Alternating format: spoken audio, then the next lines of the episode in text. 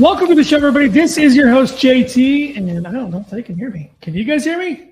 I can hear you. Yep. Yay! Then everything's working correctly for once. We are uh, live on the 14th of January. This is the second, third, third Sunday of the month. If math does me correctly. Math's hard. Matt, dude, math is not my friend right now. Um, but you know what? We're here and uh, we're we're, do, we're doing th- this whole podcasting thing yet again. And uh, with me, as always, I have Ron Hello. and I have Ryan, Hola. Fluke Man himself, and uh, we have some other stuff we're going to show you here before too long. But gentlemen, how how we doing on this frigid Sunday morning? Oh, that's exactly that frigid something. It's it's cold. Something. So cold. It uh, yeah. It, my, my truck did not want to start this morning when I hit the auto start with it. It no. It was like Yes. Why are you doing this to me? He did the same thing yesterday morning too when I had to take a little man up to his basketball tournament. It just No. no. Yeah. But not everything on the controls of my truck worked. Like the when you plug the phone in, it's supposed to get an Apple CarPlay. Yeah. Did it never did on the entire way up there. No suit. Perfect. It was like magical. Uh, for those who don't know, we are uh, stuck smack dab in the middle of the country, and it is in the negatives this whole weekend. And with the wind chill, it's in the, the negative teens and negative twenties, and it's just it's disrespectful. I don't know any other way to put it. This weather is disrespectful. It, uh, That's awesome. I'm not a fan. No. I, I need more weather at the beach. No. The only reason I'm semi happy is because the Chiefs won last night. Well, Oh, there's that. aspect, You know. yeah. Yeah. Yeah. No, but my team is uh, still resting this week because they got to buy. Yeah. So that's all I got. I just hope they can wake up in time. They're they're, they're resting. Let's hope they let's hope they wake up. no, I got the joke. Yeah. Okay. Good talk. Yay. We're all on the same page. It's fine. Except for the Niners. So, I think we could spin up your coat. It's okay. Is it? Yeah. It's fine. It's good. It's fine. It's fine. Whatever. Everybody knows this is fine. It's fine. Oh. Always fine. No, if a guy Uh, Don't says panic. no, no, no. Don't panic. If it's a guy, it's fine. Is When it? when your wife says, I'm fine, She's not. uh, run. Yeah, run. And she follows it up with everything's fine. Sleep It's on the not. couch. Yeah, just just, Just go grab a blanket. Yeah, It's- I guess it's cool. so. I'm giving you some advice on this one, Ryan. I know you're the newest to the uh, the marriage craze, but uh, she follows it up with "everything's fine." You didn't ask her again. Don't know. Couch. It, it counts. yeah. Get comfortable. You're not sleeping in the bed. no, I mean apologize profusely, even if you think you're right. Apologize profusely. I'm it is- sorry. I'll go in the other room. We're fine. You let But we're me not. know when we can talk again. I'll be there. so me, Travis, Kelsey. Get there. that was labored. that was labored at best. To gosh, it was cold as a mess in my brain. Hmm. So, I uh, my, my, my favorite uh, podcast I listen to, Time Suck uh, with Dan Cummings. I am listening to the episode that just came out. It actually doesn't hit the masses because I'm part of the Space Lookers Illuminati Club, whatever. I get everything early, but they're they're talking about the uh, the the Von Erich family, Fritz Von Erich and Carrie and Kevin and all them. So I have Freebird running through my head constantly. So if I'm just sitting here and these guys are talking, just jamming out in my little cell here, that's what we're doing. so, so you guys know. Oh Play Freebird. Right. Um, oh, I gotta create that. Nope, there it is. Hey, if you look at the bottom of the screen, here's all of our particulars for all the socials and our email. So feel free to use those. Follow us on all the socials. Of course, if you are listening live, you are either part of the Facebook group, which is growing. I like it. Make sure you guys invite all your friends. We uh, don't post a lot in there, but it's all history based, which is what this podcast is about. Um, but we, we try and be entertaining things that are not subjects that we want to go over on, on the podcast. So, um, but yeah, invite all your friends on that. Some cool stuff there. And then also the YouTube channel is the best way to help us out. Like and subscribe in there uh, because as the subscriptions go up, we do start to get a little bit of little bit of change in our cup, and Yeah. uh, we can we can make it an endeavor instead of just a pet project or a, Sure. something to do on a freaking Sunday morning. We'd rather be in hand with our significant others. So, uh, on, on that note, the, you can also comment if you're on Facebook. You comment underneath the post where we are playing live. If you're on the YouTube channel, you comment on there, and we will get your comments, and uh, we can take those and if you look from whoever this Facebook user is, we can put you up on the screen. Somebody says, "Good morning, fellas." Good morning back to you, whoever Good morning. you are. If one of you guys wants to look and see on the Facebook page as to who that is, we can give them a shout out. But also on the YouTube channel, there you go, Tony Padilla. What's up? How you doing? Good morning. Thank you for joining us. on the Virgin morning. We're going to try to entertain you, and even if we fail, we're going to have a good time. So there's that. Gentlemen, anything else you have to add from the week? A couple weeks, I guess. Anything new? Anything exciting going on in the personal you'd like to share? We had some folks over last night because my oldest is going to the Air Force here in the next 10 days or so. So we had a bunch of friends and family over, and it was real good turnout. good. Well, thank you for your soon-to-be service and, Yeah, exactly. and He's carrying on the family tradition. And So when I, I went to bed last night, him and his buddies were downstairs in the basement, and you can't imagine my surprise when I walked down and they're playing blackjack with Oreos. Of all the things that late teenagers could do in a basement when there's nobody around, they're playing blackjack with Oreos, that's awesome. Yeah, Sounds That's a like, win. That's a win. Yeah. is it double stuff like a hundred? no, they were they were the thins, so it actually looked like chips. And it's actually kind of cool. Ah. yes. It was it was pretty neat, but I mean, you, you could think of a lot of things that kids, kids are going to try to get Oh, away sure, with. sure. And nah, he was playing blackjack with Oreos. It's good I love kid. it. It's good yeah. kid. Oh yeah. No, he's he's gonna go far. He's solid. Yeah. He's gonna he's gonna do well in his military career. If he can play card games with cookies, yes, he's gonna be just fine. He's using ingenuity. But that's the thing. So I have a, a lot of friends that are in the military, and uh, spades is the game Oh, yeah. to play. Yeah. Which I mean, you were. I in, so learned you it know. in the military Yeah. and learned most of my shit talking from how to play spades and, Yes. and, and that evolution. That's how you learn. Yeah, It, it, it's great. I, I have a hard time picturing you without the beard, though. I'll show you a picture sometime. I, It's no, don't really image, man. I mean, if you want to put it up in the group, you can. don't do it on my part. I, I don't, you, know, yeah, no, it's it's tough. It's very different. you know how long it would take me to grow a beard that long? I, I don't know either. I'm, I'm asking Yeah. genuinely because I know, never, this is about as thick as it gets. 18 months, give or take with trims and stuff. It's like 18 years. for It's me. beautiful. Thank you. Thank you. It's, it's lush. It's glorious. Yes. It's it's expensive though. I'm not even gonna lie to you.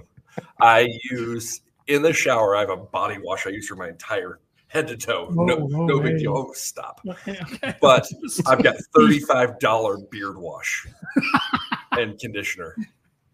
Again, you do you. Yeah. Proud of you. Yeah. Found something you were good at.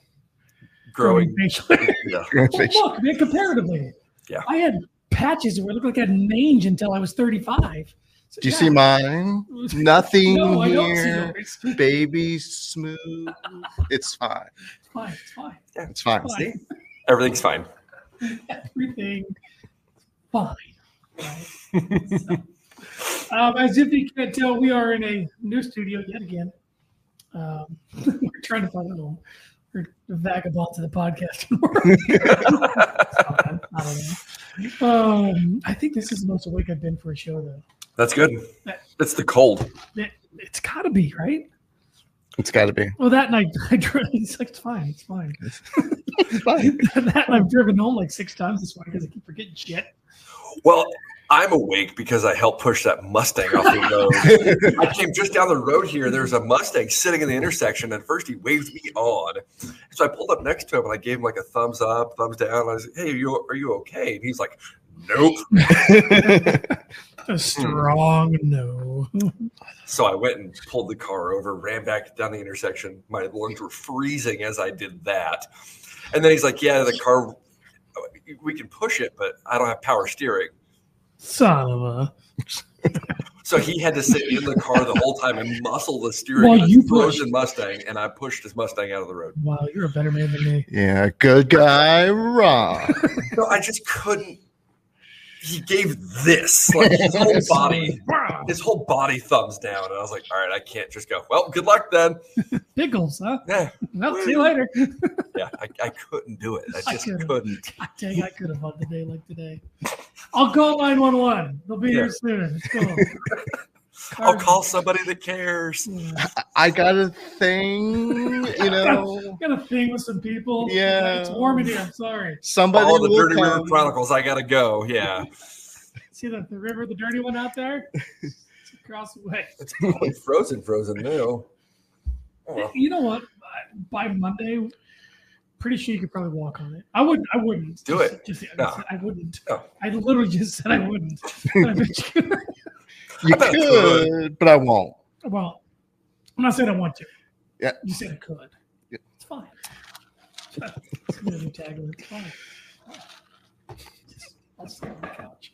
So, shall we go ahead and get into some today in history? yes. share that beautiful bean footage. Thanks, Noob Noob.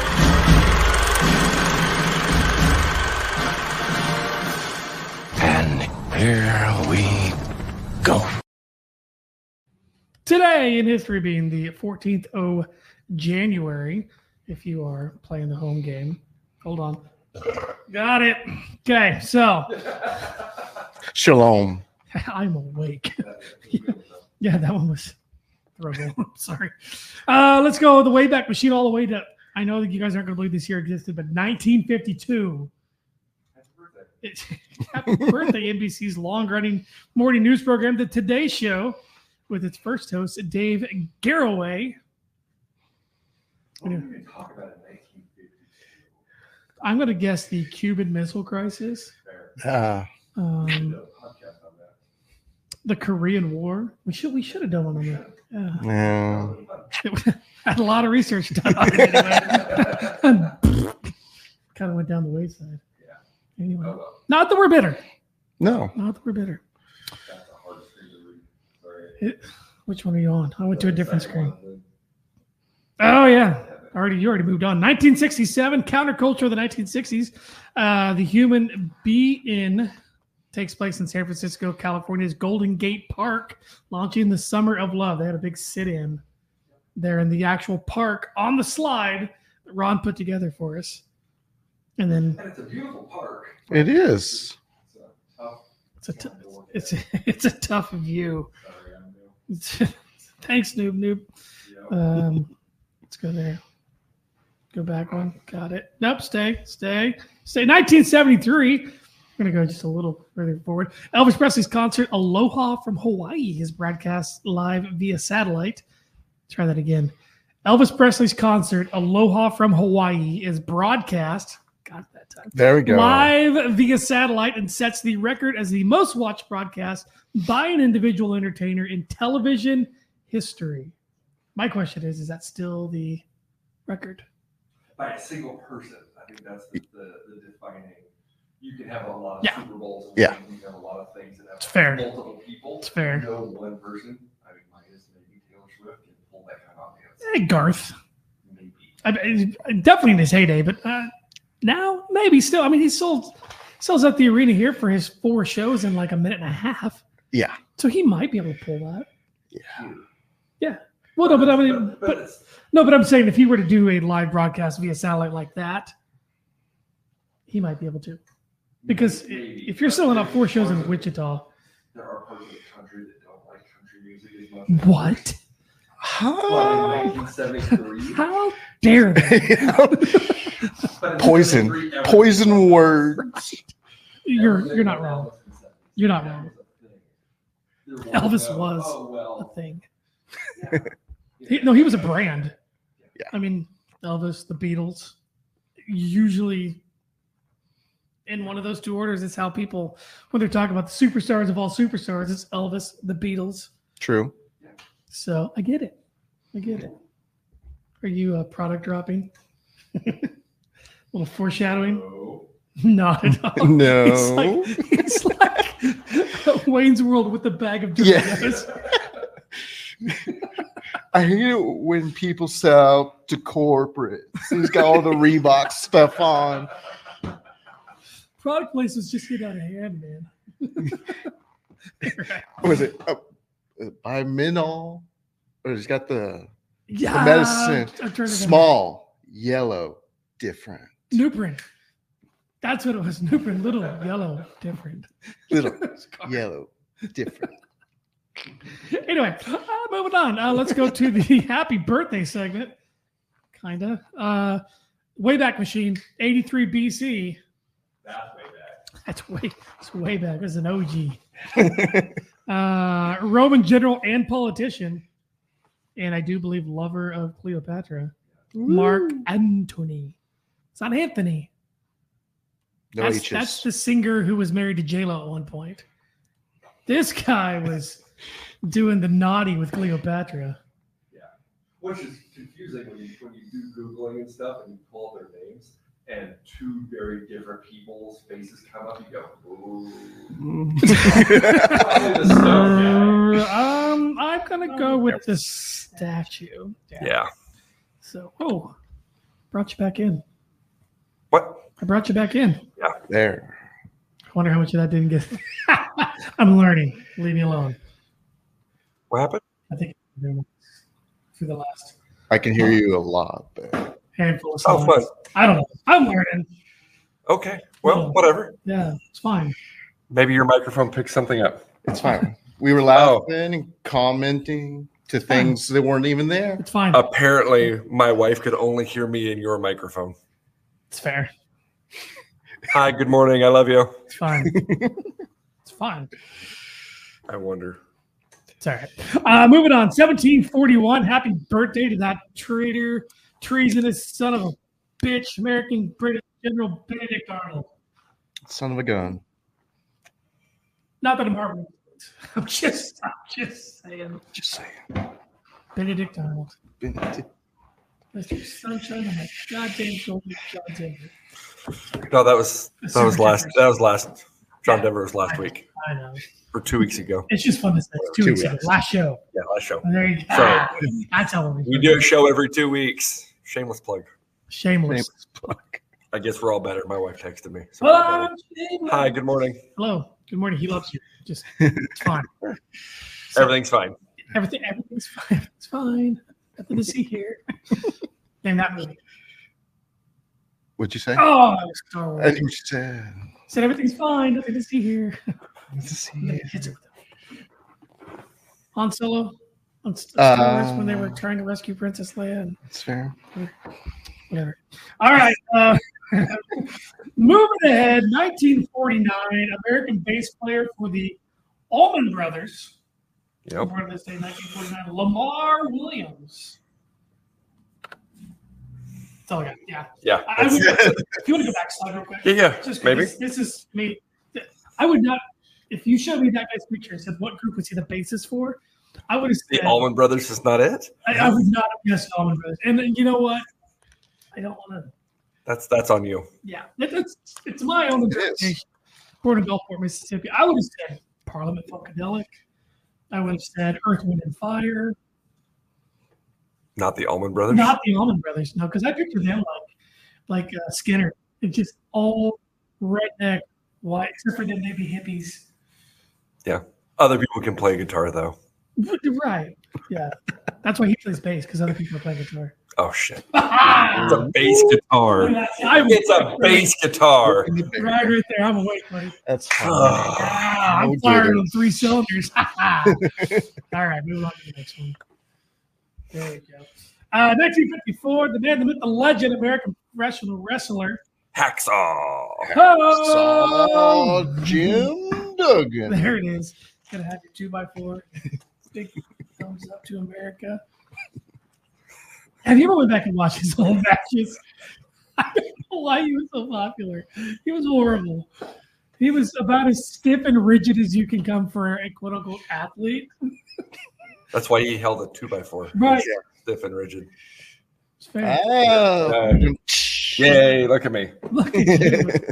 Coming up in the world. Dynamite drop in money. Yeah. Dynamite drop in. But yeah, he, I, I mean, I, I get the whole USA and, you know, it's, back then it was a big USA versus the Ayatollah, the Iron Sheik, Nikolai Volkov, all these people. But uh, he was not a good wrestler. yeah, I'm sorry. I love that culture talking back then. But I watch now and I'm like, huh, we were easily entertained Yeah.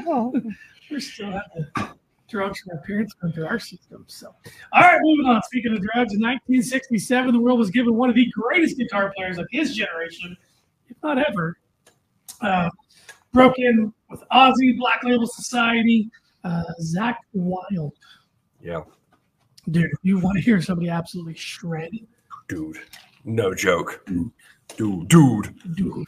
And uh, he was also one of my favorite characters in uh, Rockstar with Mark Wahlberg. He was the guitarist for Oh, he was? Steel Dragon. Oh. I love that movie. I'm not- that movie's It fantastic. actually is. It's a pretty good movie. It's a good movie, despite Mark Wahlberg. Actually, he's not bad in it either. no, he's pretty good. Hey, he gets a lot of hate. He does a lot of things. He makes a hell of a hamburger. He, I, I've seen the Wahlburgers. It's not bad. It's yeah. what you pay, but it's not bad. He said, oh, yeah, yeah, you did try it. In Boston, That's right. and I was three blocks from Fenway Park. So, I mean, you can't get more Wahlburger than that. No, So, that's that's pretty choice. and Little Man wanted the uh, tater tot trio. He ate two and was like, "These are gross." But they were like garlic parmesan, and one was a it wasn't a sweet Thai chili, but it was kind of Sure. like I thought they were fantastic. But he had he was like, "These are horrible. I just want tater tots and ketchup." Why would you get the trio then? Yeah. Sorry, he hadn't seen it, anyway. So basic. So basic. dude. He's so basic. He'd fit into my house. We went to the coast and the girls were like, I don't I don't like fish. What? I don't I don't like seafood. Cool. Great.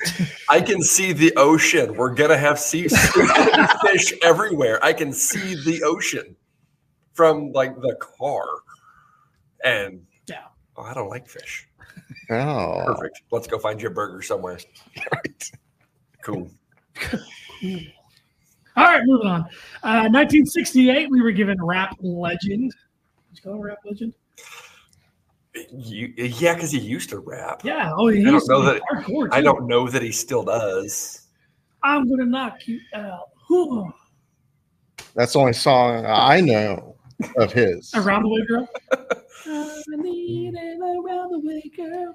See, my generation knows him more as uh, actor. Actor, yeah. Yeah. What was the movie he was in? The Sharks. Deep Blue Sea. Deep That's that picture. Pictures out there, yeah. That's the picture, and it even talks that he almost died making that movie. I'm on a different page. I didn't see that. Good call. Yeah, no, he he actually it was it wasn't until after the movie came out that it was like released that one of the animatronic operators in the movie for the operator of the shark. Because spoiler alert, the shark's not real. What? Um, Next, you're gonna have a Jaws wasn't real either. no, It was a real shark. They trained him and everything. Jurassic Park also had real dinosaurs. That's They- cool.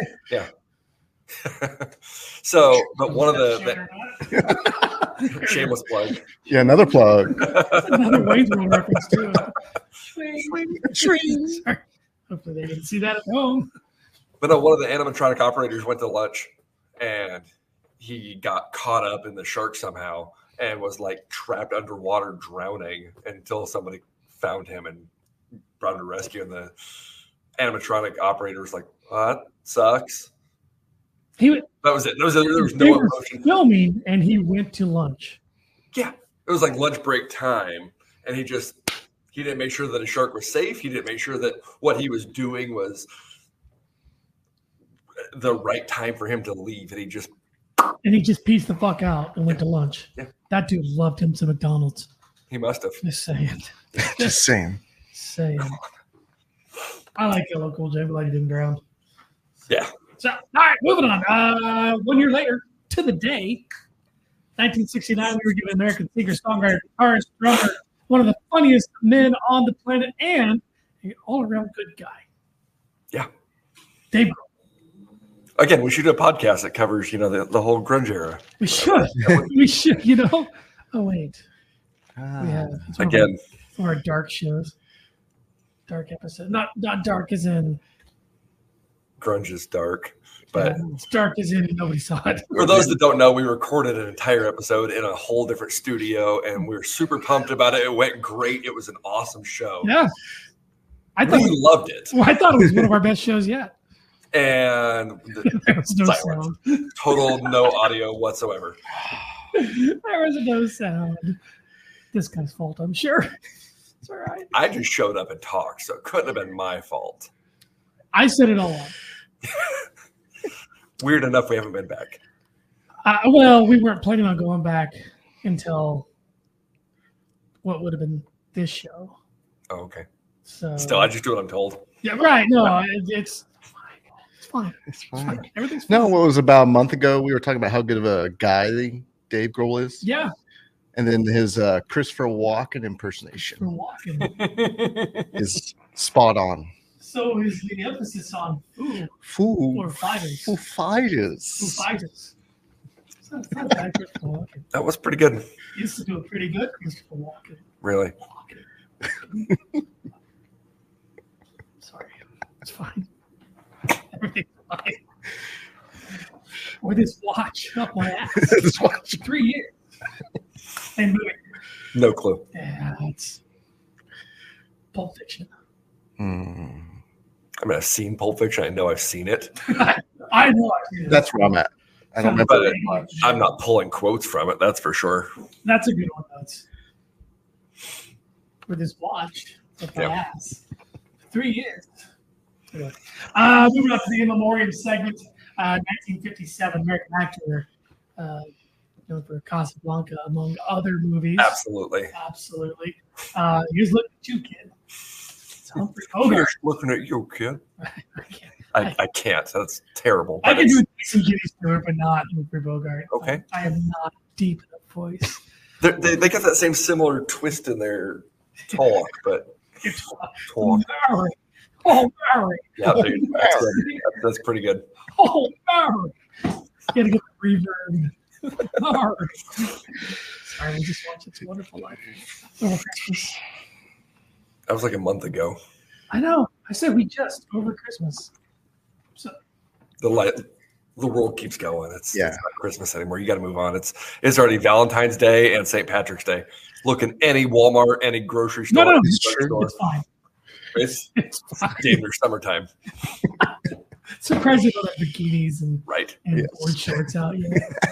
It's So about you- the time, right? Now's the time to buy. It's balmy out. It's a balmy, feels like negative twenty one. Eskimos aren't even coming out of this. Sorry, Inuit people or whatever. Moving on. Um, next in 2016, we lost one of my favorite actors of all time. Very versatile man, Yeah, Alan Rickman. Absolute treasure of a man. Right? And you did put one of my favorite roles of his up there. I hope. I hope. I don't know which one you're pointing at. I hope it's Galaxy Quest. Bingo. Yes. Damn. Bingo. Yes. Midway through the movie, his makeup is that, that prosthetic piece on his head keeps coming more and more undone. Yes. His hair starts poking out. It's fantastic.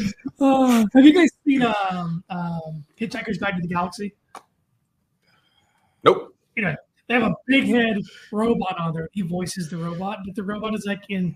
It's like if Eeyore was depressed for Eeyore. Damn. Right. He's that. He's that. He's that much of a downer. It's Nice. awesome. This thing waddles. Just adds to it. I mean, you imagine Hans Gruber being that down. Yep. Sorry. I'm on a roll today. It's like a square wheel, but it's still, But uh, I'm rolling. I'm rolling. it's still We're moving. Mythbusters made it work. I, I think it's a possible. square wheel. Yeah, Oh, I They don't put on know. bicycles. sure it was comfortable. Yeah. Yeah.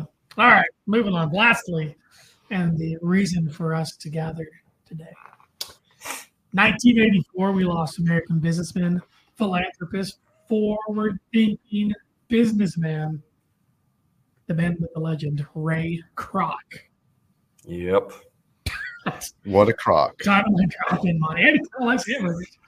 So, born in 1902, died on this day in 1984. He did a, a lot. but, but, but it's Thanks for coming, folks. all right. All right. All right. we're good. I'm done. That's our podcast. Thanks for joining us. We froze for nothing. You did a lot. Good No, evening. there's there's a lot of easy ways to sum him up. He was Sure. he was either the guy that did a lot that you, you, you have to respect the game, Right. but at the same 100%. time, he's he didn't do much, but he did a lot. What he did, he was innovative. like you're He was selling he it. was he took a concept and he ran with it. Sure. And he said, This is my life, I'm gonna do this, and he did it a hundred percent. Well, he saw the excuse me the genius in it and the the potential in what this company, what this concept can do. True. The concept. Sorry, it's not a Christopher Walken. Concept. The concept. Jeez. From, never mind.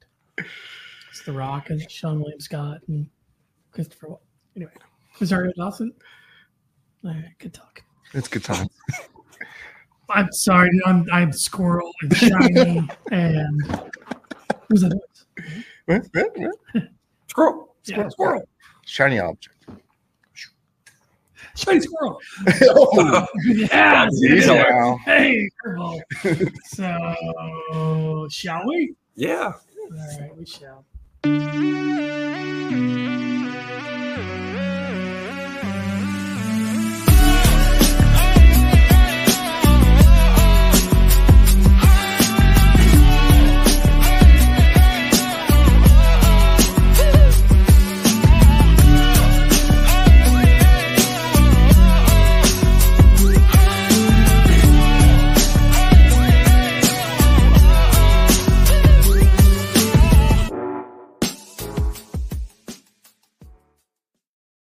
Just seeing if you guys are paying attention. Just testing you guys. I played the wrong video. I uploaded the wrong video too, so I don't even have the montage to play. Oh, okay. And I spent a lot of time on that one. I was proud of that one. We'll get there. We're good. Will we? we're fine. We're fine. Again, I- we're Shorty. fine. We're fine. no, no. It's fine. It's. I'm not. I'm clearly, I'm clearly a dumpster fire today. so- I am fading fast. Am I fading or am I just going way too fast? so, Ray Kroc, Yeah. man, the myth, the legend, man, the myth, the legend. Ooh. Man, the reverb. Whoa. Man, the reverb. Remix. Yeah, we are way too yeah, We are no LL Cool J. Do I? We are no LL Cool J. No, we're not. No. Happy birthday, buddy. Yeah. Ladies, LL Cool J. All right, so Ray Kroc. How, do- how, do- how do we get to know Ray Kroc? So he started out life like everybody else did, born in the early 1900s. He he lied about his age and wanted to drive a- ambulances in the military. He's like, um, I'm, World War One's kicking. Let's let I'm, I'm going to do this. So he lied. He lied about his age. He went into training to be an ambulance driver. He met a, a buddy of his, Walt, so Walt something. Walter Disney. Whoa. Yeah, I mean, Name dropping. people have heard of him, but it comes back up in the in the future. It's it's actually kind of a full circle thing, which is neat. We'll come back to that. Yeah, it's it's kind of cool. But sadly, the the war ended before he was given the opportunity to actually go see any service, and he became basically a salesman. He sold things. He sold paper cups. He sold. He was a, a, a- a jazz pianist for a while. He kind of bounced around. He did a lot of little odd job stuff before the the catalyst that really brought it in, where he was going basically door to door with fast food joints, dine ins, roller dine ins, selling multi mixers, which are like the the stem blenders that you see for you know a lot of old school places. Blenders. Yeah. Big blender. But guys, back then, I feel like that's the cliche job It's just that door to door salesman. Oh, yeah. I just eh, There was no internet. no, You know, there, there was call centers of sorts, yeah, but it was just that's what you did. You, you went business to business, door to door. you found that one product. Yeah, Yeah. you're like, "Oh." do, you, do you know the concept of the chicken and the egg? yeah, I watched the movie. yeah, we did. However, that, that was his tagline. Yeah. Yeah. Was it constant, you seem like a smart guy. You know the concept of chicken and the egg? Yeah, he was constantly selling, Yeah. constantly. He was selling him. He was selling the product. He was selling the confidence. He was he was a seller. Yeah. He sold, and for the most part, he sold his ass off. Uh, Yeah, I mean, he's getting miles after miles after miles on the road, away from his wife, away from you know, back home in Chicago. Yeah, but the the idea of the the, the hurdle he had was this: these mixers had these big five. You could make five milkshakes at once. At a time, but nobody needed it because the wait times are super long in these old I think Sonic drive-ins now, but without the screens. So somebody would come up to your car, Yep. either on roller skates or on foot. They take your order. fun fact. Smacking all that around. My mom was a roller skating car hop for her first job. That's awesome. Yeah, my mom was in that whole. Not that Aaron was a little after that, but still. I don't know how they did it. Carrying food on roller skates. Yeah. Like, no. Yeah, my five foot nothing, hundred nothing pound mom on roller skates carrying three of food. Zooming around. And it's I love my mom. I love her. I love her. I love her. However, I, she's not the most coordinated people now, so it's hard for me to, to Mhm. picture her on roller skates carrying tray of food. I just say I love you, mom. However, Yeah. it's it's, it's a it's, it's a skill. It's uh, like you like Ryan was saying. It's, I don't think I could do it. I had a hard enough time with a tray and food and You're right. Not those Inside. pizzas. inside. Let's not talk about the wind and let's not Oh. talk about all the other weather and stuff that people go to those drive-ins to avoid Well, then the, the curb you got to get down, and then and back Yeah. up. oil. Oh yeah, because you know the cars in the fifties were Right. that's Excellent. Yeah. they weren't leaking it's because they're out of oil. So, but no, there was a fundamental problem with with those drive-ins, and it was that the wait times were forever. If you got your order timely, it was probably wrong, and it came and it, they propped it up on the window, and it had ceramic plates and silverware, and it was a full It was- it dining was- set. Yeah, it was like eating at home. Yeah, but in your car. Well, it's like in, in the movie The Founder, they even show that because Yeah. she drops it off on his on his window. He's like, "I ordered the barbecue beef," Yeah. and it's like you can hear the plates rattling around. It's like who goes to a drive-in and orders barbecue beef and gets you know chicken fried steak or whatever it looked like? Yeah, So my biggest issue with that was like, what happened to all the car paint? Like they took these big metal Yeah. trays and slammed them down on your cars. I- Did nobody care? Well, most of them they would have the window up partially. That's it would, it would grip Okay. onto the window, and so I just don't know how many windows they would break. Oh yeah. Yeah, Just slam them down. I, I can't imagine. And, and it just that fundamental problem of Yeah. I'm just going to lay this food on your car. I may not be the best car owner in the world. I, I can tell you now I'm not, what? but My beard says otherwise. Yeah, I'm I just know. saying. I must take care of everything. If I take care of a beard, is that what you're saying? He gets- He gets it. but yeah, they they it was a problem that nobody realized existed because it was Right. just how it was. Right. And back to Ray Kroc, he got an order some from somewhere in California. We'll call it San Bernardino because I know that's San- where it is. Bernardino. But somebody ordered six of them. And the math in his mind thought there's not a chance on this planet somebody needs the ability There's got to be some kind of an issue there. yeah, who needs to make 30 milkshakes at once? So he gets all the information from his secretary because, of course, he's on the road and he called and gets his messages and says, there, there, There's no way. And, and then they go, You know what? You're right. We don't. There need was a six. mistake. We need eight. Woo! And, and a light bulb goes off in his head. And it was not even, it wasn't even the sale of eight mixers that I Yeah. think was the No. problem. What are they doing to Right, need yeah. forty milkshakes. at one time. Yeah. Yeah. Well, now we know they can crank out some some some products.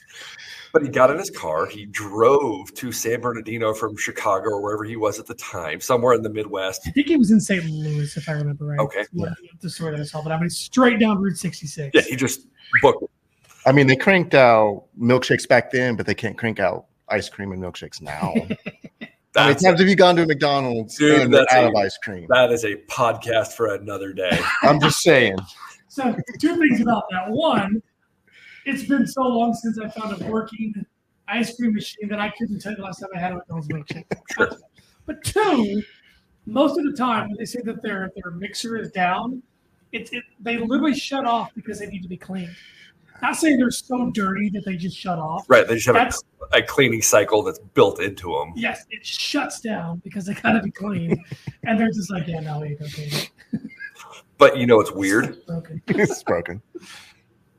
I know that a lot of other fast food companies use the same brand, same models, Uh-huh. and don't have the same problems. Right.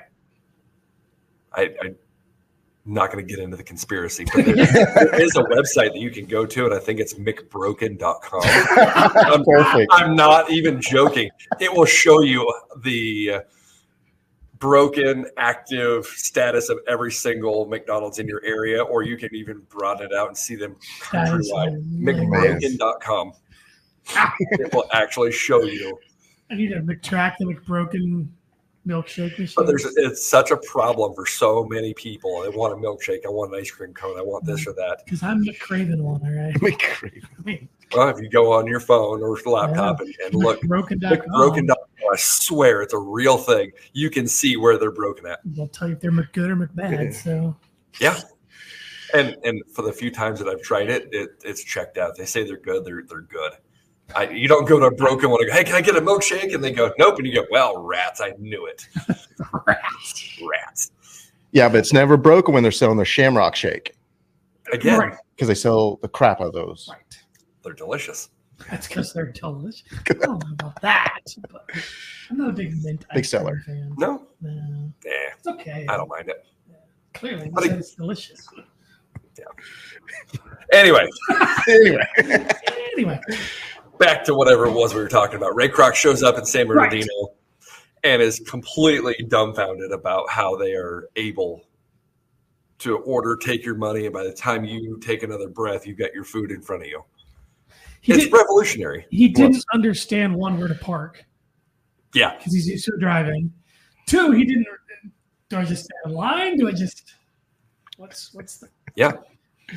process? But it- Eh, there was no instructions, but all the locals knew because they've been doing it for a while now. Yeah, oh yeah, yeah, They yeah. all knew. They all were good with it. They loved it. Something worked. Yeah. And he had to figure it out. And he did. And he stood in line. He got his food. He got it. He didn't know it was his. Yeah. He was, he was still waiting. on what's them. this? It's your food, man. So for everybody that hasn't picked up yet, there's a lot of references to the movie The Founder, Yes. but it is the most accurate recreation telling of the story that, that it was done so well. We're basically doing a movie review right now. Kind of. yeah. Kind of, Kind of. Kind of. But, but yes. not fully, but but we've all seen it at least once this week because it's it's the best way to learn about the guy that did one good thing great. True. And he did. But anyway, anyway, he meets the owners of the restaurant and he goes, Man, you guys have a, an amazing thing going on here. And he gets an opportunity to see the system firsthand. They take him back in the restaurant, they talk to him, they show him exactly how things are working. And he goes, How did you figure this out? And they said, Well, we went out to a tennis court. We put it down in real life. It was their their their version of a computer model. And they said, We put things here. We tried it out. We found out why it wasn't working. We erased the chalk. We did it again staff out. Yeah, everything. And and can you imagine now getting a teenager to go, "Hey, I need you to pretend to make fries." Right, I need you to pantomime making fries. They wouldn't do it. They, teenagers today don't have that same kind of I'm going to do this fully. Yeah. They're going to go, "Okay, I'm going to drop the fries," and then they're going to grab their phone and they're going Well, to it's true, though. That's the difference between then and now. Is we have phones. Everybody has one in their hand. literally everybody, homeless people out here have, have phones for crying out loud. But um, back then, it was just you had to have a work ethic. because you had to you had you had a job to do and there was nothing Yeah. else. There was no distraction. I get it. Yeah. But he got his entire crew to to walk out and find the problems before they ever put it into into reality. Right. And if you can take an entire day of figuring that kind of stuff out, you're gonna do it right. Yes. What did Yes. they say? It took them about six hours, eight hours. Yeah. Yeah, it's a long time. That's a long time outside drawing on a tennis Right. court. And Yes. San Bernardino is probably beautiful. Well, I mean, the weather probably wasn't like ours right now. It wasn't this balmy negative three that we got going on. Yeah. But no, the coolest part of that whole story, that whole array was, and if I'm stepping on your toes, let me know. But so their store that they bought was a barbecue joint. Yep. And it was burgers. It was it was everything. And then they realized that they're really only selling three items: Burgers, fries, burgers, Milkshakes. fries, and shakes, Yeah. or soft drinks. I think sure. something in the cup, regardless. and and- but, but the, you know they, they they simplified the menu down, and then they also realized that well, we, we don't have a lot of business here because we got this small little city that we're in, small town. So we're going to move to San Bernardino. Yep. The only big hurdle that they had was this big fuck off bridge. that they had to go over. and I mean, literally, they tried to and the bridge said, "No, fuck off, you're not coming in." Yep. So, so they sawed it in half and put it on a truck, moved the whole building, and then redesigned. Yeah, and and what better time when you have your building cut in half to figure out the best way to do it? And again, they took this simple idea and they made it perfect. Yeah. And the McDonald brothers settled for nothing less than perfect because they were constantly trying to make things just so. Well, it was it was Maurice, wasn't it? Or was it Dick? Which Uh no, it's Because the movie lets you like leads you to believe that it's Dick that's really diving in, and he's the one that did the chalk outline mostly. yeah, At Mac, least was, that's my Mac, thought. Mac was kind of in the background. He was kind of the the business guy. He Right. was kind of the numbers dude. Whereas Dick was the one that just put his heart and soul into it, and he Yeah. made it his child, his Yeah. thing. And they they they eat, slept, breathed McDonald's. Yeah. and and it was their their Sure, child. yeah, heart attack. Yeah. Yeah. Ah, Sorry. Wasn't as processed back then, but they still had just burgers and fries. I and I don't know how much truth there is to it, but when they were talking about, you know, these are three percent too crunchy or three percent too done or whatever. I don't know if he was really that guy. He was that precise with everything, but it was it was it was absolutely a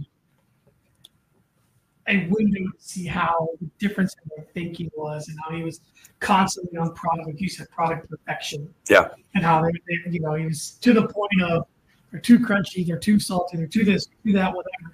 But it was it's three percent too crunchy, it's four percent too salty or whatever. So, Right, but th- that's the thing. Like, even if you put a number to it, it puts some kind of quantifier in. Right. It's just it's instead of saying this is too crunchy. Well, how much? How much too crunchy is it? Yeah. you don't know.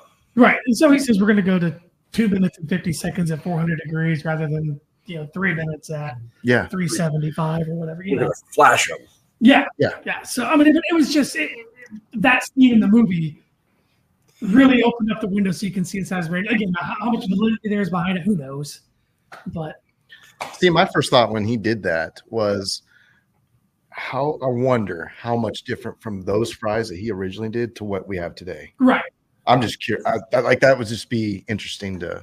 I would be shocked to know if it was like if it was much different. I'd be shocked. well, honestly. so then when they were doing them, and I think they referenced it in the movie, but not. But some of the stuff that I was reading, they were hand cut fries. They were in the movie, yeah. Yeah. So they so they were they were made in house. right, which everything is is a big under- difference. Yeah. Whereas now it's uh, it, who knows if, if they got with the manufacturer and had them, you know, designed them to look like the hand cut fries and how similar it was to their product because I mean they were such perfection. Who knows? Yeah. So, Well, and even still today, if you think about if you go and get, and I realize this is a franchise model and it's the the crux of everything. Yeah. If you go get a Big Mac in California and you get a Big Mac in New York, they're going to be picture perfect identical. right. They're going to be the same, and that's that's what the foundation of a of a franchise is. Is you can get the same product, but they go to such lengths to make everything the exact same Right. deviation's hard. Yeah. You know, it's, it's hard to, to go, well, we're going to do this a little different. No, you're not. It's Well, and done. that's and, and that's one of the big problems that they had when they originally tried to franchise it was there was no quality control. No. You know, and like they said, they were selling burritos up in Sacramento.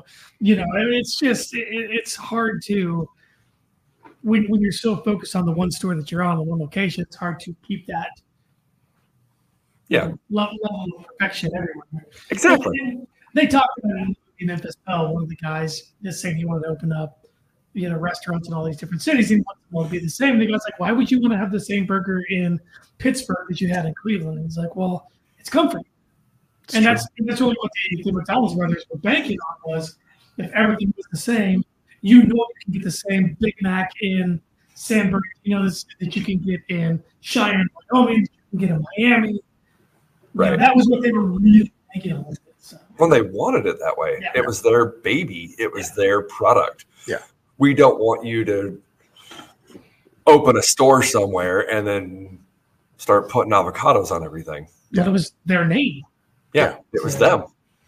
Well, like you said, it was comfort. It was I know what a McDonald's burger is. I can expect the same thing no matter where. Right. Right. So I know when I go there, that's exactly what I'm getting. exactly. That takes a lot of the stress off of me from knowing am I going to like the food, am I not going to like the food, whatever. Well, and we all know that, and, and there doesn't even need to be any experiment, but think about it. If you said, Hey, I'm going to go grab a couple of quarter pounders, and somebody comes back and puts a plate in front of you and they're Whoppers, you're going to go, What is that? That's not what I want. That's even, not if, it. even if you like Whoppers, or even if you don't like Big Macs or quarter pounders or whatever. Yeah. You're going to go, That's not it. 100%. Period. I mean, you could go to Dairy Queen and get a, a burger and it be a good burger, but it's not from McDonald's. And you don't have to go, oh, is it? Is it not? You would fool nobody. Right. It's True. what it is. Yeah. So, Very true. but yeah, so he, he sees this system. He sees this back on track here. a little bit. We'll get there. We're getting there. he sees this system they call the speedy system. Speedy system. Revolutionary name. Boom. But when it's the first, it is. Sure. you know but but it's one of those things he saw the system he goes oh my god this is great they're gonna love this everywhere because everywhere had that same pandemic of drive-ins were all over the country because he had seen them he'd been at all of them he Well, traveled to all that, of them. that was his market. so he goes oh my god this is better and and and, and people are gonna love it and he strikes up a deal with the, the mcdonald brothers to go open in des plaines illinois and These planes. des plaines They play. They play. Tattoo reference. but no, he, he he got one open, and it was successful.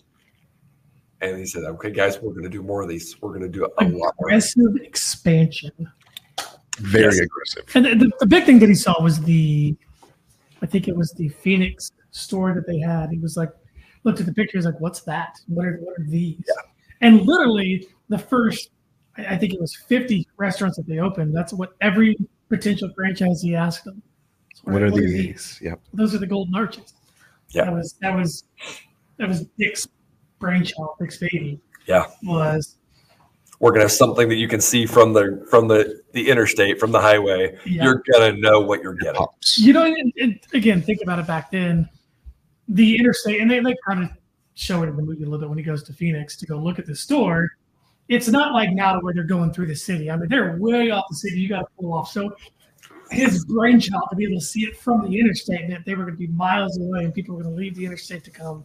Well, now they're right up against the interstate. People- Yeah, yeah. So we're on the interstate. Depending on which direction you go on the turnpike. But True. I'll tell you what, there's a there's there's something about off in the distance, seeing Yeah. that that gold glow that still exists. And go, oh, there's at least a McDonald's. Yeah. There's civilization. There's something. But again, it's comforting. It You is. see those arches. Well, you don't necessarily have to see the arches. You see the golden orb in the distance. oh, there's food. It's I'm Oh, good. Oh. glow- But if you think about it, how far away do you have to be from a Wendy's sign before you know it's Wendy's? Right. How Yeah, far away do you it's have to be true. from Arby's or anywhere else? You can see that golden arch glow from miles farther away than anything else, except gas stations. The red and green lights of the gas station prices. I can spot a gas station and go, there's a gas station there. There's a Sunoco down the road. right? There's a loves, but Bucky's. Sorry. Never been to Bucky's. I haven't either. haven't. No. I heard Oh, they're you- amazing. oh. It's a big gas station, but it's a big gas station on absolute steroids. It's a gas station. World. You can, you could. There's nothing you need that that they don't have between clothes, barbecue, Nice. beef jerky. They got a wall of beef jerky. Oh heaven. Yeah, it's it's a huge. I mean, it's Beef jerky world. and they've got like a hundred gas pumps, literally. I think there's 99 at most of them. Like that's just what it comes out to. Yeah, it's it's nuts. But you can get Mexican food. You can get. I'm sure you can get some kind of pasta. There's there's all kinds of. You, Bucky's is it, It's it. That's it. but we don't have any of them here. Closest one's in what, Oklahoma? I think Oklahoma or Northern Texas. Yeah, Yeah. I think, I think there is one in that southern part of Oklahoma. Oklahoma on the way to the one that's in Texas. I'll let you know in about eight weeks when I go to Daniel's graduation in San Antonio for base training. There you go. Yep. I so we went to uh, kind of by San Antonio. We went to Comfort, Texas, Okay. and you know, again, not that I was looking for, but I don't remember seeing one. But we went through Wichita Falls and down I that think it's direction. kind of out of the way a little yeah, as opposed to going straight down through Oklahoma City and over. We went Yeah. we went over and then down. So 'cause we had a teammate to pick up on the way down that lived north of where anyway. So I I, I didn't avoid it, but I missed my opportunity to go to Bucky's. And- But we literally talked about do we want to go the other way so we can stop at Bucky's? Because none of us had ever been to one. Yeah. So The first time I saw one, I saw the sign for it. My wife was like, "Oh, there's Bucky's," and I was like, "Okay, cool," and just kept going. Yeah. And then she's like, "You've never been to a Bucky's?" She made me turn the car around. We went out of our way and backtracked so that we could stop at a Bucky's. And I'm thankful every day for it. I mean, I, you know, oh, thanks, thanks for going to Bucky's that one Right. time three years ago. But no, it's it was great. It was an awesome. It's it's like this weird little mecca that opens up in the middle of nowhere, right. and there's just gas, and the building. You walk in, you kind of go, "How does this fit in a gas station?" It's crazy. So, anyway, Anyway, golden arches, Golden arches. Here we go. golden arches. back to the rapid expansion. We're floating. But no, he took this this concept and he ran with it. Right. and he made it he he took all of the beliefs all of the values Yeah. and the things that the mcdonald brothers wanted they wanted no jukeboxes because they didn't want people to just you know teenagers to gather they they they got rid of the the isolated parking so that people weren't making out in their cars and they they got rid of Right. a lot of the stuff that attracted non-families riffraff. Yeah. Or, the hood rats of the city Hooligans. or kids. yeah you know Teenagers. Teenagers. riff raff So yeah. But no, I mean they they the the, the concept, the the vision that Ray Kroc had was and, and what he really sold Mac on was the coast to coast aspect of it. Yeah. You know, we can have aggressive expansion. We can we can model everything after this store, this one store. We don't deviate from it. And the the thought that the McDonald's brothers had so many custom made parts of their operation is that makes it hard to deviate from what they're doing. Yeah. And so that's really what he sold them on was the idea that everything is as you guys create, everything is as you spec out, and we don't deviate one bit. You make sign a, a franchise agreement to where they have to use everything. that we approve. They have to use all the products that we approve. They have to do it the way that we approve, and they have to keep certain standards, or else they're not allowed to be franchised. So Yeah. Ray Kroc was really good about saying, "Okay, this is your guys' vision. I'm going to sell it to these guys, and there's no way out of it around it. There's no loopholes whatsoever." And I think they do a good job in the movie of showing him when he's reading the contract. He's literally reading line by line every contract. So it shows how meticulous he was Right. and making sure that everything was, was as it, as it should be. Well, and referencing the movie again, that one franchisee that had the uh, the lettuce that was on the uh, sandwich, the regular sandwich, Yeah, yeah, and blew up. on him. Like, nope, done. yeah. So it it it really is a testament to just how forward thinking and how Yeah. I don't want to say in tune he was to what the, the vision of the of the McDonald's brothers was, but he respected that at least. In the beginning. In the, okay. Beginning. So, you know, one, one of the big stories of that is that, you know, you had alluded to that, that Ray Kroc was an ambulance driver in World War One. He met a gentleman by the name of Walt Disney when they were in Connecticut. Um, and there's, there's a big story that he submitted his proposal at McDonald's inside uh, Disney World, the, the upcoming Disney World that was going to open. And they, they referenced it in Fast Food Nation to where, yeah, there was a proposal sent, but it wasn't shot down by Disney. It probably just wasn't.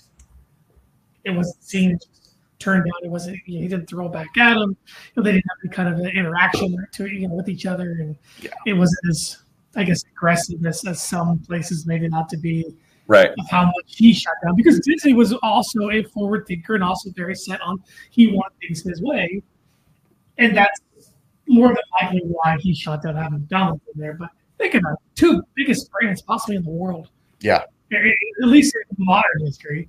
Right. It could have been Yeah, a you partnership. could have the arches with ears. I mean, uh, arches with ears. I- I mean, Been cool. and Disney was like, no, that's not us. Yeah. And Ray Kroc was like, fine, screw you. Yeah. And I was on camera. and Fine, I'm there. And, uh, and and the rest is history. You Yeah. know, but more than likely, it was just submitted proposals, turned out proposal sent back. All right, see you later. Yeah. So, Disney would rather charge outrageous prices for his own food. sorry. Yeah, you get a thirty dollar hamburger. Yeah. Yeah, that's the line. Yeah. So on to the expansion, they they ended up, um, you know, the, the one that they they opened in uh, Des Plaines, Illinois, was the the ninth McDonald's was Red Rocks first, and then from there he focused on the Midwest and really hitting not the coast, not trying to stay in one particular area, he wanted to hit the middle and then branch out. Whereas they wanted to, the McDonald brothers want to start on the West Coast and move everything east. So Sure. they kind of had a breaking heads when that happened because of the the difference in views and how they wanted to grow the business. The, the McDonald's brothers, especially especially Richard, um, wanted it to be a slow expansion. Ray Kroc, of course, being a salesman, forward thinker, wanted it to be as aggressive as possible, something the world had never seen. Well, and he kind of had that idea that if they're out there, people are going to go to them. Yes, So if if if the only thing stopping us is doing it, then do it. exactly. Makes sense. Do it. And the McDonald's brothers, especially Richard, was so meticulous with how things had to be that that he just couldn't wrap his mind around. It didn't make any sense to him as far as th- that aggressive of a plan. Right. Something's going to go wrong. There's gonna be a problem. We're going to miss something in the process. We're going to miss something in the, and it's going to be right back to what they have with the Sacramento store selling burritos and Yeah. da, da, da, da, which it's funny. So breakfast burritos. But anyway, so from there they have grown to a, a whopping 7,500 stores in the United States, 31 countries and territories, and whenever they would open one in a former communist country, you see what they opened in Moscow, you see what they opened in uh, the Kor- you know, Korea. Yeah. That it was not just people lined up outside; it was down the street, around the block, a couple laps around. I mean, it, it, they've become such a huge entity, huge business. That it was. Uh, it was revolutionary when they went open in these countries, and so everybody had to be there. It was the it, Well, it's it's not even like it was the, the symbol to the world that you've made it as a country. We have a McDonald's. Yep. It's like the small towns in, in the Midwest. They go, hey, we got a Walmart. right, right. It, it was the symbol. It was that, hey, we've made it. We're we are worthy of McDonald's. And in the 70s and 80s, that's what it took. Yeah. Yeah. We have Mc- we have McDonald's here. It must not be too bad. you know, it must not be that we, we must be doing something right. We've got McDonald's. Right, right, right. So, you know, the first one was opened in what 1955. I think so. And so you would think that there was this long story partnership between the Dulles Brothers and Ray Kroc and the Kroc Corporation, as he, as he changed it to. Um, no, all of six years. And Yeah. he bought the Dulles Brothers out for $2.7 million, which, don't get me wrong, 1961, that's a fair amount of money. Million dollars e- each. It was a million dollars each after taxes. Yep, yep. But it was because of all the the kickback because Ray would try to improve something, not necessarily change it, Right. but improve. Make it more cost efficient and stuff. Yeah. cost efficient, faster, easier, something. And all he ever got from change was kickback. Yeah. He always got, you know, Mac and Dick were like, no, we're not doing it. We're not going to do this. We're not going to do that. I mean, it, it was it was simple things. It was getting rid of ice cream in their milkshakes for a while because they had some fancy new pack and serve type mixed powder with milk and it turns into a milkshake. Well, that's that's great if you can do it. They ended up going back to ice cream. Yeah. But they didn't the, the, the McDonald's brothers didn't like change at all. And sometimes change comes with the times. Right. And let alone that aggressive of change. You're right. And, and that was the big thing with Ray Kroc because he was constantly looking how to improve it, constantly looking how to make it more efficient, like you Hmm. guys are talking about. But it was a constant thought process with them. Right. Whereas, especially again, especially Richard, really want to, I want to perfect what we're doing Yeah. before we, you know, move on to something else. If it's not perfected. Why would we move on from it? But when is something perfect? Bingo, Never. which is what Ray Kroc saw. It's not perfect, but it's damn close. So let's move on to the next. Yeah. And- Let's keep and- going. and, and he's, I think Michael Keaton does a good job of showing just how that constant wheels always turning, wheels Yeah. always turning. Absolutely. But that was Squirrel. Hey, man. but it was a money squirrel. It was, Yes. a, it was a success squirrel. He always wanted to be successful. He traced success when he was selling paper cups door to door, and when he was doing. He just wanted to be the most successful person he knew. right. And if he wasn't the most successful person he knew, he had to fix it at any cost. I think it cost him his first marriage. He had Cost to- his second. the second one. Yeah Yeah, Yeah. First and second. by wanting to be perfect Yeah. and be successful. Yeah. Well, Which I mean, if, if that's the type of person you are, you got to find that person to compliment you, to Yeah. be that person with you, and understand that's who you are. Yeah. You know, that's who I'm going to be. it's true. And if it doesn't work, it doesn't work. Yeah. But looks like with his last wife, you know, the one that they, I think they married in, oh, I had it right in front of me, but they were married until his, you know, Till his until he death. died in, in 1984, but uh, Joan Cook, so 1969. Yeah. So he divorced, he divorced Ethel in 1961, gets married to Jay in 1963, divorces her in 1968, and then gets married to Joan in 1969. So I mean, he just quick move on that too. so, I mean, Yeah. yeah, not a problem with that at all. Again, it just shows the type of person that he is. He's, he's a very fast thinking, mind always moving type of person, and it, it shows in his all of his relationships, all of his endeavors. Yeah. With whether it's personal or business or whatever. So Right. So again, that doesn't make it wrong. It's affected who he is. Right. And it didn't it didn't jive with the McDonald brothers. No. So he found ways to get around them. You know, he opened a, his um, multi mixer company that he was running, that he, he operated. He changed to the McDonald Corporation so that it sounded so much like the McDonald brand. It Yeah. wasn't, but it sounded like it. Prince Castle. It was Prince, Prince Castle, Castle, Pictures. yeah. And Yeah. then he changed it a couple of times, but he settled on the McDonald's Corporation and Right. it sounded like McDonald's and it's going to be the same. But not What he, was doing the entire time, what he was doing the entire time was having deniability when, when the, the McDonald's brothers came back at us and said, hey, you're breaking our contract. You go, oh, no, no I'm not. Yeah. I'm not breaking anything. right. But There's uniformity across the board with what I'm doing. Yes. Yeah. So I'm not breaking a contract. right. So Well, and then he got into his his financial advisor gave him a gem of an idea Eric and Schlosser. Yeah. Is that you're referring to? and he said, "Well, your contract says that the McDonald brothers are going to control everything from the ground up. Period. Why don't you control everything from the ground down? Why don't you own the land that franchisees build on?" Purchase their buildings and Yeah. Yeah. So now he gets this brainwave. He says, "Oh, I don't have to just make the the little bit of couple of percent that I'm making from the sales at every single McDonald's. Why can't I own the land that every McDonald's sits on? Again, McDonald Corp. McDonald's Corp, not not not McDonald's. McDonald's Corp. Yeah. Which is, I mean, it really was a stroke of genius. Just Oh yeah. owning all the land for all McDonald's. And I mean, Yeah. It's if you want a McDonald's, you have to come to me, and you'll buy the land from me. Yeah. And then you then then then I'm going to charge you a, a, a franchise fee, and you can run the McDonald's exactly how I tell you, and you're going to give me percents of your sales. Yeah.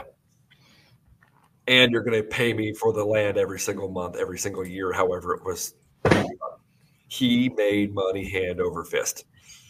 And when he died in 1984, he had 600 million dollars, which is a stupid amount of money. Not the corporation. Right? He, he- He. he, yeah. he, E, which again is crazy. You know, it's just one of those things. He just he took an idea and he maximized it. It's who he was, you know, and his funds, his money, his things like that came.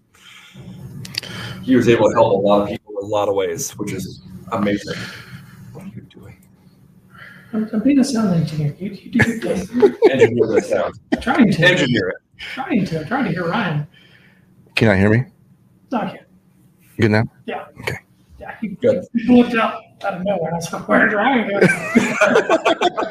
Hey, where did Ryan go? Uh oh. Well- so, in, in, going to the, uh, the chat room, uh, Mis- Mr. Floyd over here would like to know if uh, he said you guys had purchased any McDonald's before the show. See, and this.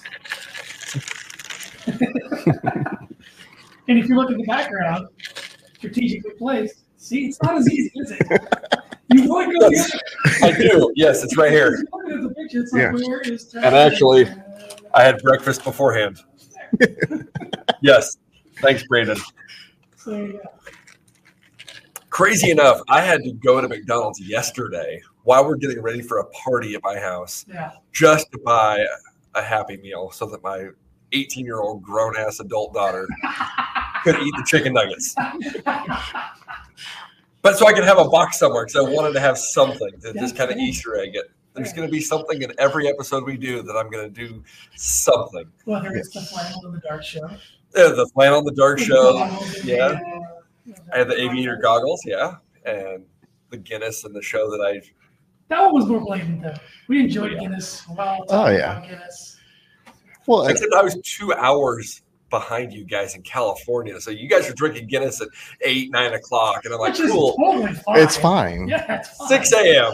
I don't have a problem. It's fine. But What's, what's the difference if we're drinking at 6 a.m. or 8 a.m.? Fair, that's valid. One could potentially still be from the night before, which it wasn't, but it could have. Okay, let's flip that one on its head. We're going down that road. You were on vacation. The vacation time doesn't matter. Right. Exactly. And 100%. you're Complaining about drinking to get us at 6 a.m. Complaining, As the waves crash against your window. Right. dude. That was the that was One the nine second on that. that was okay. So the, the delay, the delay. I can't. I can't No, no. I don't there's- There's no way. but I don't understand how why a hotel that's many hundreds of dollars a night can't have decent internet service. I don't get it. I, I don't understand. But yeah, I had a real problem when I called Justin beforehand. I said, hey, man, I got a real first world problem. this conference room they gave me is really echoey. But if I open a door so that it echoes less, the waves crashing into my hotel Boom, boom. Oh, might, man. might be loud. And he was like, well, you'll just see. Poor fella. Yeah, we'll just we'll see. We'll, we'll, we'll cross that bridge when we get there. And then it turns out the internet was god Oh, it awful. was atrocious. So It was like, can you hear me? Yeah, joke. I almost thought about calling on the phone and just doing the whole thing on speakerphone. Probably would have been better. Doing a show like this. Probably could have been better. But anyway, You know what? It's character. Yeah. And we had a good time. We did good. We, we, we did our show. We had Yeah, fun. absolutely. There it is. drink beer, talk about beer. Bow Best out thing in the halfway world. through, you know, whatever. A lot of it. You know, Didn't drink as much beer. no, But we drank. we did drink beer. That's what matters. So. Yep. So I think we spent enough time on the aggressive expansion. We learned a little bit about the the land grants, land grab, the The- healing for ground. Yeah. So one thing that people don't know is the Padres. uh, the, the, the baseball side of it, Yeah. also the charitable side of the Yeah. Joan Croc. Yes.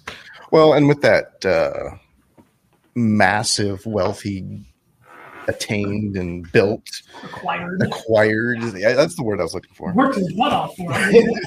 Yeah. Um, he actually in 1974 purchased the San Diego Padres. San Diego. San Diego Padres. No, actually, uh, Supercharger song. San Diego. Supercharger. So, no. Growing up, It's the San Diego Daddies. no, Dados. I made it dirty. San Diego Fathers. I'd never put that together. Right now, it's hit me for the first time. It's the San Diego Fathers. San Diego San Diego Father. Daddies. I'm gonna go back on that exact minute that that just hit me and watch the light bulb get brighter. I, I You can never. just see, oh, bing. Whoa. Anyway, San Diego Daddies. so anyway, growing up in uh, the Chicago area, he was a huge Cubbies fan. Had Cubs. So even when he was a salesman, he would always try to catch games and stuff because you know obviously you're on the road and well let me just sneak in for a game or whatever. Um, but at one point, he even approached Phil Wrigley looking at possibly purchasing the Cubs. Phil was like, "No, I'm good. No. No, No, you're- no, you're no. just- I'm just not about you. Uh, so anyway, uh, so the story goes that he Oh, was allegedly he's he's already amassed his his wealth, so he's on a yacht in Florida. Reads a newspaper article that uh, the Padres are for sale. He's like, "Eh, why not? Because uh, I've got 600. yeah, I got some cash to throw around, you know. Well, at a point, he's got to hang up the restaurant hat and go, okay, there's boards of people that can take this over. I don't have to worry about it. Now, what do I do with my money? Well, and you guys might be able to speak to this more too, but by that time, hadn't he kind of taken a step back? This was 74. Yeah, yeah, yeah. So He was he's- looking for his next endeavor. yeah. Um, but they were only five years into being a team, the Padres in 74, and they were looking to move to Washington, be the ne- be the Nationals. Right, because they because the the Senators had moved to Montreal to become the Expos at that point. Yes. And so they were wanting a team back in Washington. Uh, talks were, hey, let's move the Padres because they are absolute garbage. They, are they were a, they were a five year five year expansion team at this point.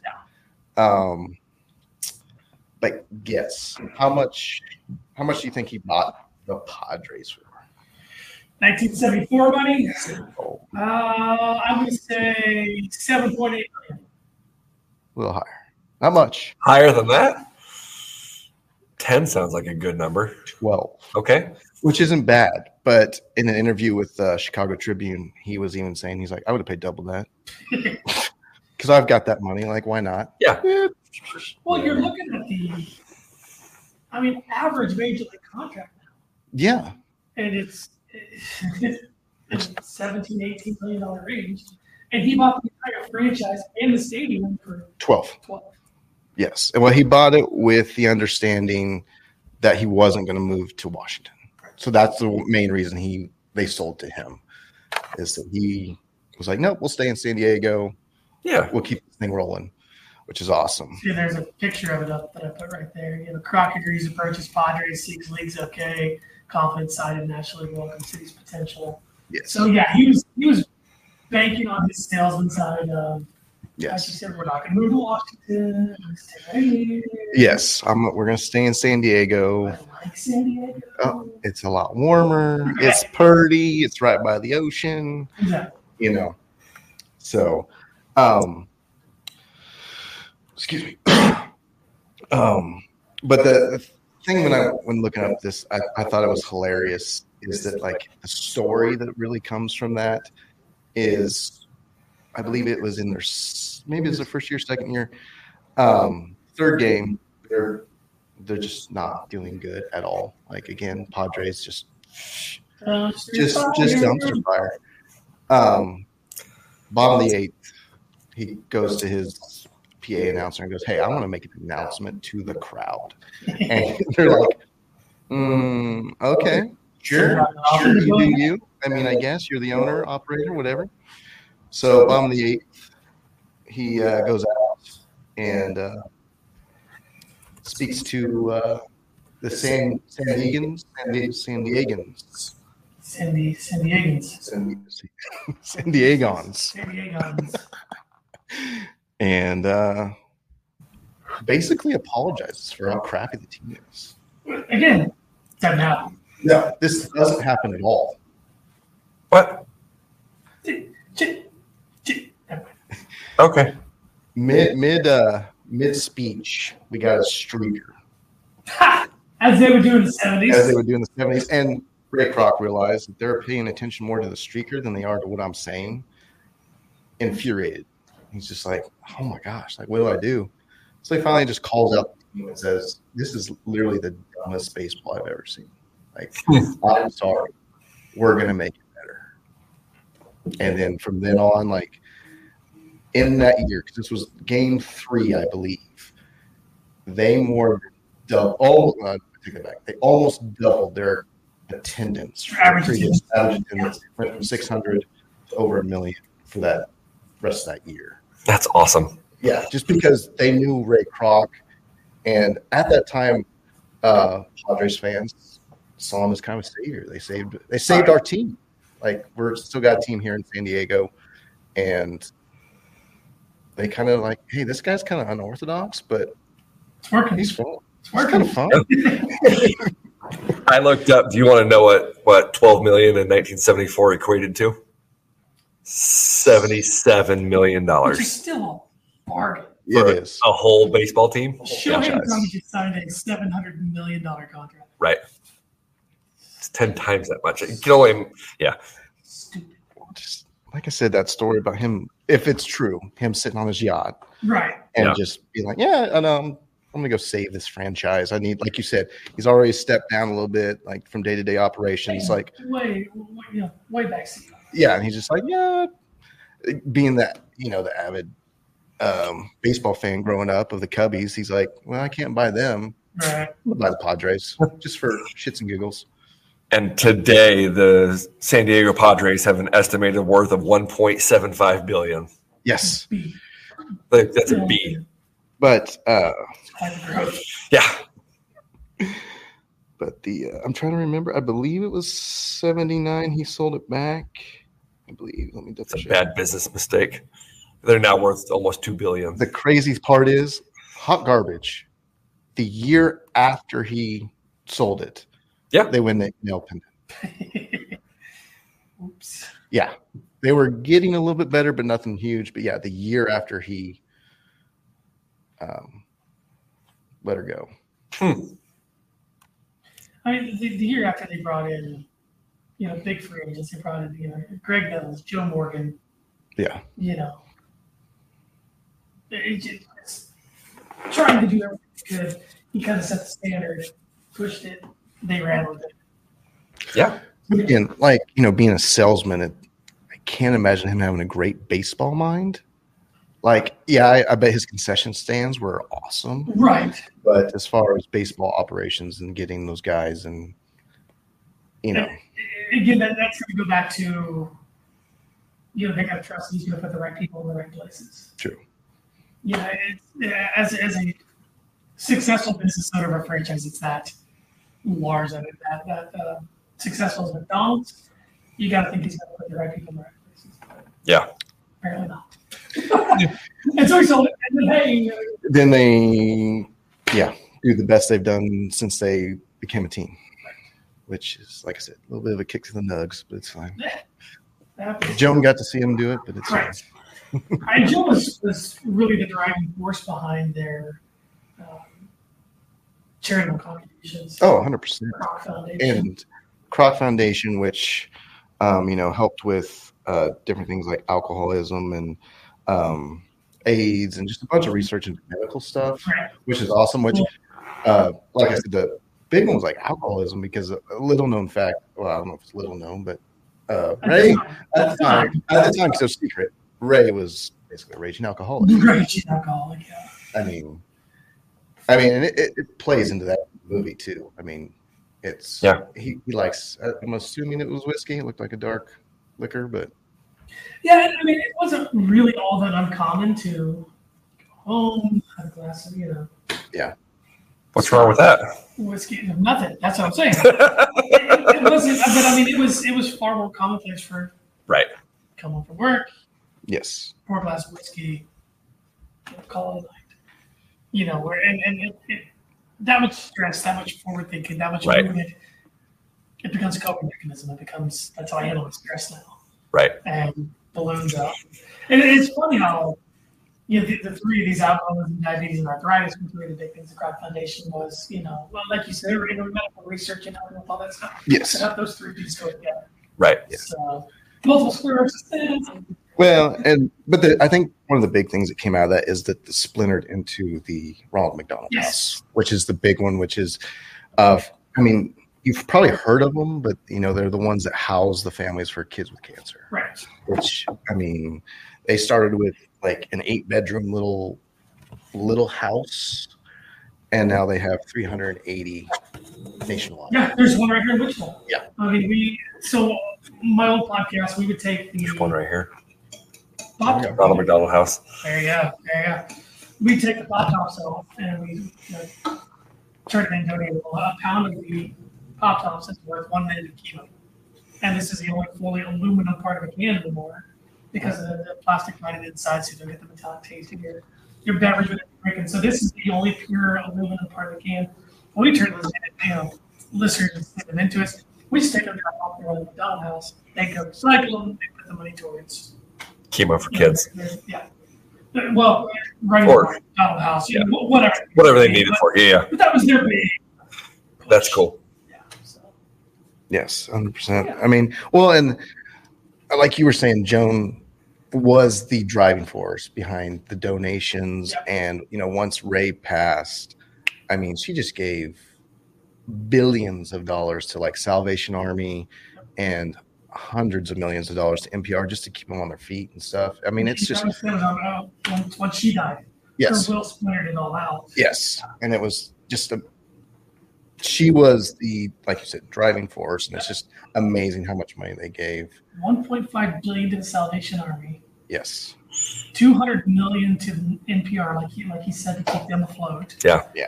Like, that's that's a bomb. Here's a check for you know, And every single time Ray rolled over in his grave. right. Don't But give you people want- money. Yes. Well, and then also she started those Croc centers. Yes. Uh, yeah, and I mean that was more for education and just trying to get people in low incomes like just help, help. And then by the time she passed, they had over twenty five here in the U.S., which I've never seen one, nor have I really heard of one. I've seen the Mm. pictures, but it's just from researching this topic. Yeah, It- exactly, I've exactly. never- never- I don't think they're things that get really advertised Sure. socially much. The Ronald McDonald House, yes. Right. Rock Huge. Foundation. Yeah. And it- you know, it- it's like I, I know I've heard, of it. Right. I know I've heard of the Croc Foundation, but I don't know if I did. Yeah. Now I know how charitable they were, and you know how helpful they were to society. uh, The, the not society, the fire and half cylinders. Woo! Uh, yeah, but I mean, like the cities they were in, the demographics they were Yeah. in, things like that. So. Oh yeah. So, uh, so yeah, in 1980, thereabouts, Ray suffered a pretty serious stroke. Um, and then he ended up uh, dying from heart failure in San Diego. Four years later. January 14th, which would be today, 1984, which sums up our full deep dive into the man with the legend, the rain.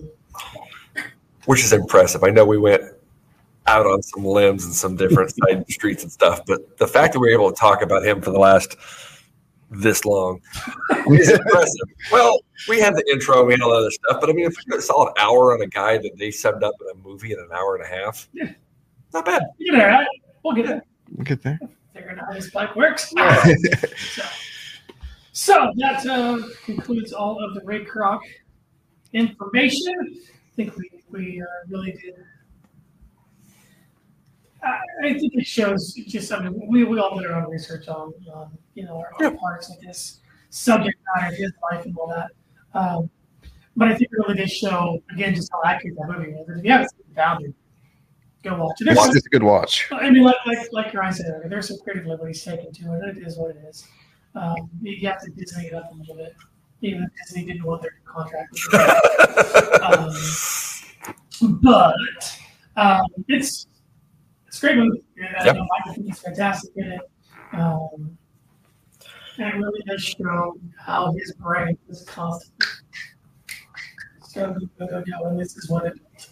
Yep. So, Well, again, we just keep. I feel like repeating. It's like you respect the game. Yeah. But he was kind of a dick. kind of fine, isn't it? Yeah. Yep. You know? He was addicted. You, you hate, you hate to love him, but love what he did. Yes. See. So, uh, next show, two weeks, 28. Dos Ricos. Those weekers. That's some Honduras. quality Spanish. Uh, dude, I know Spanish. I can read the Taco Bell menu. All right. Boom. I can ask for the bathroom is, can ask for a beer. Got it. I need to hire And I, was- Yeah. I know the word library. That's all I a got. biblioteca. Yeah. Wow. And it's kind of fun to say. Uh, next week, next show, not next week. Nope. We haven't got to the weekly show yet. We need more listeners on that one. like, uh, but we are going to dig into comic book world.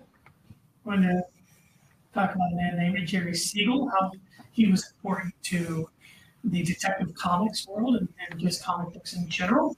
And we're going to do um, a bit of a deep dive into something that I've always had an interest in, in comic books. So keep that in mind. Mark your calendars. 28th of oh, January, two weeks from today. We will be back on the air. Um, Joe, what's what's your big takeaway? What did you learn the most today about Ray Kroc?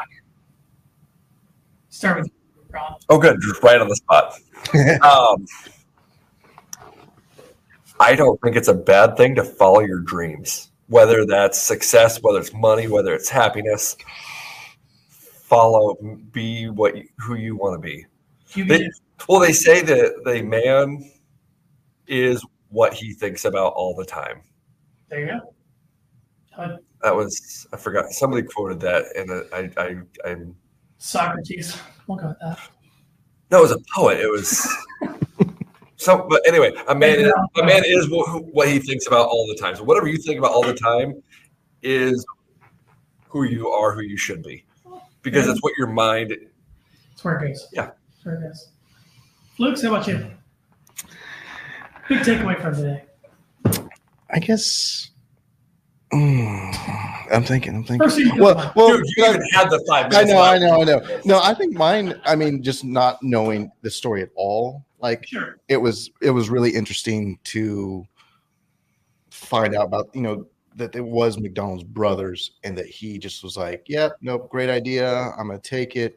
Like, you know, you would assume that he maybe he started it, but then d- deep diving into the McDonald's brothers, and then just like eh, where he took just such a small idea to like, I'm gonna blow this up Boom. and it's just amazing kind of to piggyback on what ron was saying just like if you have that ambition just what really is possible Right. it's it's There it is. Apply yourself. What? Yeah. If you Google Ray Kroc, it comes up founder and CEO of McDonald's. He Again, yeah wasn't, he wasn't but he was, but he wasn't. Real gray area. No, my big takeaway is that McDonald's core bones everything from the ground up. Yeah. Do Yeah. not do that. But it's also a real estate company. Boom. There it is. So, all right, two weeks. We're talking comic books, gentlemen. Thank you for a, uh, another fun, fantastic show, and we'll figure out our, my technical difficulties before next week. I think I know what they're on. That's I fair. Got you, Got you, bro. I got you. We got you guys. Thank you for listening. Make sure you like, subscribe, uh, look across the bottom, follow us on all the socials, and uh, catch you in two weeks. Stay warm.